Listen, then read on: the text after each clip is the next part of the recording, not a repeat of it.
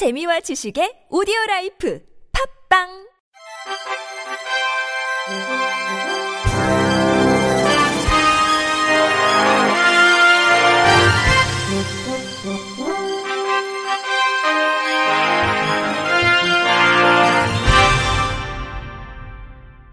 청취자 여러분 안녕하십니까? 11월 3일 금요일 KBRC에서 전해드리는 생활뉴스입니다. 한국철도공사가 11월 1일부터 내년 1월 말까지 3개월 동안 기차 이용 관광 상품을 최대 50% 할인하는 기획특가 패키지 상품을 선보인다고 31일 밝혔습니다. 이번 기획특가 패키지는 철도 이용객의 선호도가 높은 당일 자유여행 등 국내 여행 상품 30개 패키지로 기획됐습니다. 이 중 당일 여행 상품은 서울 7017 야경 등 서울 나들이 코스와 군산 근대 문화 역사거리, 전주 한옥마을, 여수 밤바다 등의 코스로 시티투어와 렌터카를 연계한 패키지로 구성됐습니다. 1박 2일 여행 상품은 경상권 해동용궁사, 전라권 여수야경투어, 강원권 정동진 해돋이 등 산과 바다의 경관을 보고 즐길 수 있는 여행 패키지로 구성됐습니다. 2박 3일 여행 상품의 경우 울릉도 독도, 홍도 흑산도, 한려수도 완전 일주 등 가족여행에 적합한 상품으로 구성됐습니다. 기획특가 패키지 여행 상품은 11월 1일부터 렛츠코레일 홈페이지나 코레일톡에서 예매가 가능하며 전국의 주요역 여행센터 및 철도협력 여행사에서 구입할 수 있습니다. 유재형 코레일 사장 직무대행은 이번 패키지로 많은 분들이 알뜰하게 전국 유명 관광지를 기차로 즐기고 지역 경제도 도울 수 있는 계기가 될 것이라고 말했습니다. 정부가 빠르면 내년부터 10% 저렴한 교통정액카드를 도입합니다. 버스나 지하철 환승을 위해 도보나 자전거로 이동한 거리만큼 대중교통 이용 마일리지를 주는 제도도 신설합니다. 국토부의 이 같은 정책은 앞서 문재인 정부가 발표한 새 정부 경제정책 방향의 일환입니다. 정부는 경제정책 방향을 통해 2019년까지 이용 횟수와 거리에 따라 추가 요금이 발생하지 않는 정액교통카드인 광역 알뜰 교통카드 도입을 발표한 바 있습니다. 정부 관계자는 당초 30% 저렴한 교통카드를 구상했으나 재정 여건 등을 고려한 끝에 우선 일정 기간 장기 사용하면 교통비가 절감되는 교통정액카드를 도입하려는 것이라고 말했습니다. 새로 도입되는 교통정액카드는 최소 한 달 등의 사용기간을 사전에 설정하는 대신 늘어난 기간만큼 발생하는 이익을 요금 할인에 반영하는 방식입니다. 박리다매 방식을 차용한 교통정액카드에 정부 지원을 보태면 서민들에게 최소 10% 저렴한 교통카드를 제공할 수 있다는 설명입니다. 대중교통 마일리지는 대중교통을 이용하거나 다른 대중교통을 이용하기 위해 걷거나 자전거를 타고 이동하는 거리만큼 대중교통 이용 마일리지를 적립하는 제도입니다. 지하철 등 대중교통과 다소 거리가 있는 거주자들에게 이동 거리만큼의 실익을 주자는 취지입니다. 국토부 관계자는 1km를 도보나 자전거로 이용할 경우 사회적 비용이 약 7,000원 정도 절감되는 연구 결과가 있다며 그만큼 대중교통을 이용하기 위해 도보나 자전거를 이용하는 승객에겐 혜택을 줄 필요가 있다고 말했습니다. 마일리지 적립은 스마트폰 앱을 통해 실시합니다. 지하철 등을 이용하기 위해 도보나 자전거로 이동한 거리만큼 스마트폰 앱에 마일리지가 쌓이게 됩니다. 마일리지는 추후 대중교통 이용 요금 할인이나 무료 이용으로 활용할 수 있습니다. 국토부는 우선 교통정액카드와 마일리지제 시범사업을 내년 세종시 교통시스템에 도입한다는 방침입니다.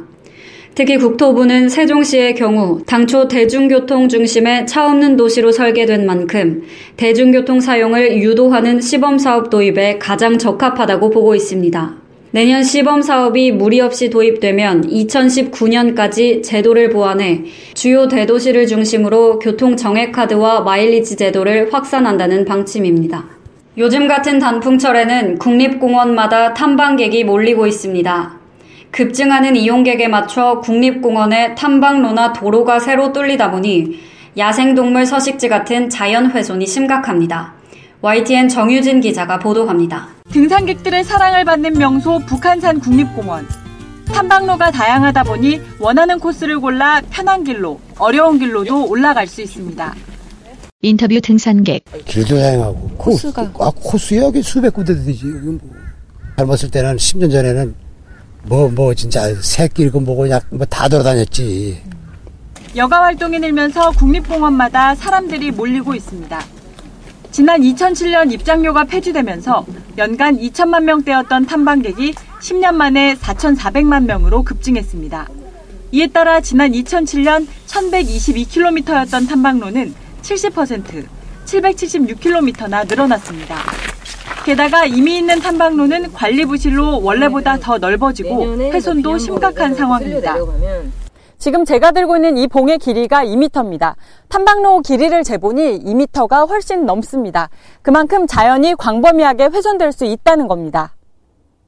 녹색연합 조사 결과 우리나라 산악형 국립공원 16곳은 도로와 탐방로 때문에 2천여 개 구획으로 나뉘어 있는 것으로 나타났습니다. 단일 면적이 5제곱킬로미터 이하인 곳이 전체의 94%를 차지했고 50제곱킬로미터가 넘는 곳은 7곳뿐이었습니다. 동물마다 서식에 필요한 면적이 있는데 지금 상황에서는 멸종위기종인 반달가슴곰은 물론 담비, 여우 등도 살기 어려운 실정입니다. 인터뷰 배재선 녹색연합 자연생태팀장. 지금 야생생물 서식지가 매우 심각하게 파편화되고 있는데요. 이제 국립공원이 더 이상 그 이용의 대상이 아니라 국가의 중요한 자연자원이라는 관점에서 관리되어져야 합니다. 늘어난 탐방객에 맞춰 국립공원이 더는 훼손되지 않도록 보존 대책 마련이 시급합니다. YTN 정유진입니다. 결혼과 친한 친구가 있는 것이 치매 예방에 도움이 될 수 있는 것으로 나타났습니다. 영국 러프버러 대학 F 호헤르보르스트 생물심리학 교수 연구팀은 52세에서 90세 남녀 6,677명을 대상으로 7년간 추적 관찰했습니다. 조사 기간 중 치매 진단을 받은 사람은 220명이었습니다. 그 결과 결혼을 한 사람이나 아주 가깝고 친밀한 관계를 맺고 이를 지속한 사람은 치매 발생률이 약 60% 낮았습니다. 이에 비해 독신 남녀는 치매 발생률이 35에서 44% 높았습니다. 외로움을 느끼는 것은 치매 위험을 44% 높이는 것으로 나타났습니다. 호헤르보르스트 교수는 친한 친구나 배우자가 있는 것이 스트레스로 인한 해로움을 줄여 치매 발병 위험을 낮추고 전반적인 건강도 잘 유지하게 돕는다고 설명했습니다. 그는 또 주변에 사람이 많은 것보다 가까운 관계를 맺고 있는 사람이 얼마나 되느냐가 중요하다고 강조했습니다. 이 밖에 치매 위험을 높일 수 있는 요인으로는 중년기의 난청이 9%, 낮은 교육 수준 8%, 흡연 5%, 우울증 4%, 운동 부족 3%, 사회적 고립 2%, 고혈압 2%, 비만 1%로 분석됐습니다. 이 연구 결과는 노인학 저널 최신호에 발표됐으며 영국 BBC 뉴스 등이 소개했습니다. 내년 2월 9일 개막하는 평창 올림픽을 밝혀줄 성화가 1일 인천공항에 도착했습니다.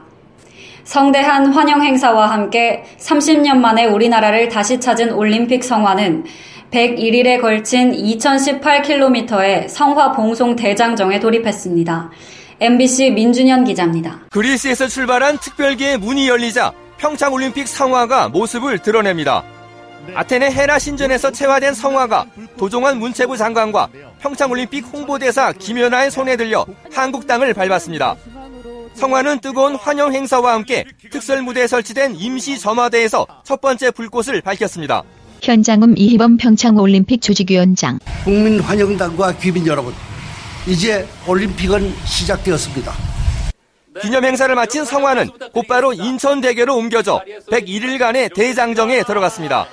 7,500명의 봉송주자의 손을 거쳐 평창대회를 상징하는 2018km를 달릴 성화는 올해 13살의 피겨 유망주 유영과 함께 첫 발을 내디뎠습니다. 인터뷰 유영 피겨 주니어 대표. 첫 주자로서 너무 영광스럽고 또 감사하고. 올림픽 3연패에 도전하는 스피드스케이팅의 이상화도 성화 주자로 나서 평창대회를 앞둔 각오를 밝혔습니다. 인터뷰 이상화 스피드스케이팅 대표. 올림픽이 코앞으로 다가왔다는 걸 느끼고 있고요. 그리고 한국에서 열리는 올림픽이라 일단은 긴장도 많이 되지만 강풍과 폭설 등의 악천후를 견디도록 특수 제작된 성화봉에 실린 성화는 내년 2월 9일부터 평창올림픽 성화대에서 대회를 비추게 됩니다. 30년 만에 우리나라에 들어온 그리스 성화는 전국을 돌며 평창대회 성공 개최의 마지막 퍼즐인 올림픽 붐 조성에 적극 나설 예정입니다. MBC 뉴스 민준현입니다. 끝으로 날씨입니다. 지금 중부지방을 지나는 기압골 영향으로 중부 곳곳에 비가 오고 있습니다. 점차 남부지방에도 비가 내리겠고 비는 오후에 대부분 그치겠습니다. 하지만 동풍의 영향으로 동해안 지역은 내일 오전까지 비가 오락가락하겠고 특히 기온이 떨어지는 밤부터 강원 산지로 최고 7cm에 달하는 많은 눈이 내릴 것으로 보입니다. 비가 그치면 뒤이어 추위가 찾아오겠습니다. 내일 아침은 파주는 0도까지 떨어지고 서울은 4도까지 내려가겠습니다. 바람도 꽤나 매섭게 불면서 체감온도도 이보다 훨씬 더 낮을 것으로 보입니다.